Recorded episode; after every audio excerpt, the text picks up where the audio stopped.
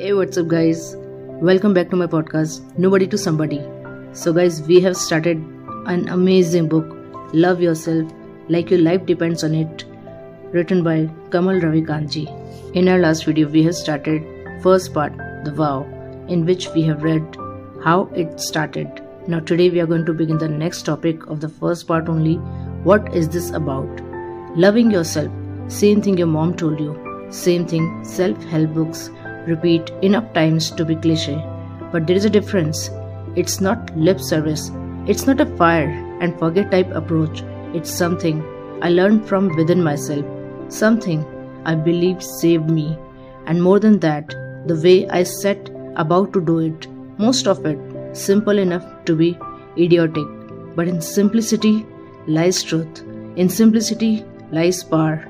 Starting with a write up I sent to my friend this is a collection of thoughts on what I learned, what worked, what didn't, where I succeed, and where I fail daily. As a wise friend likes to remind me, this is a practice.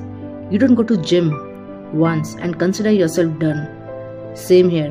Meditation is a practice. Walking out is a practice. Loving yourself, perhaps the most important of all, is a practice.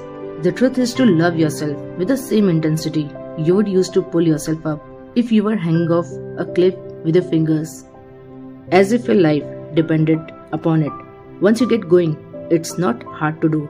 It Just takes commitment, and I'll share how I did it. It has been transformative for me. I know it will be transformative for you as well. So, guys, if you want to know more about this book, do subscribe my channel and wait for the next video.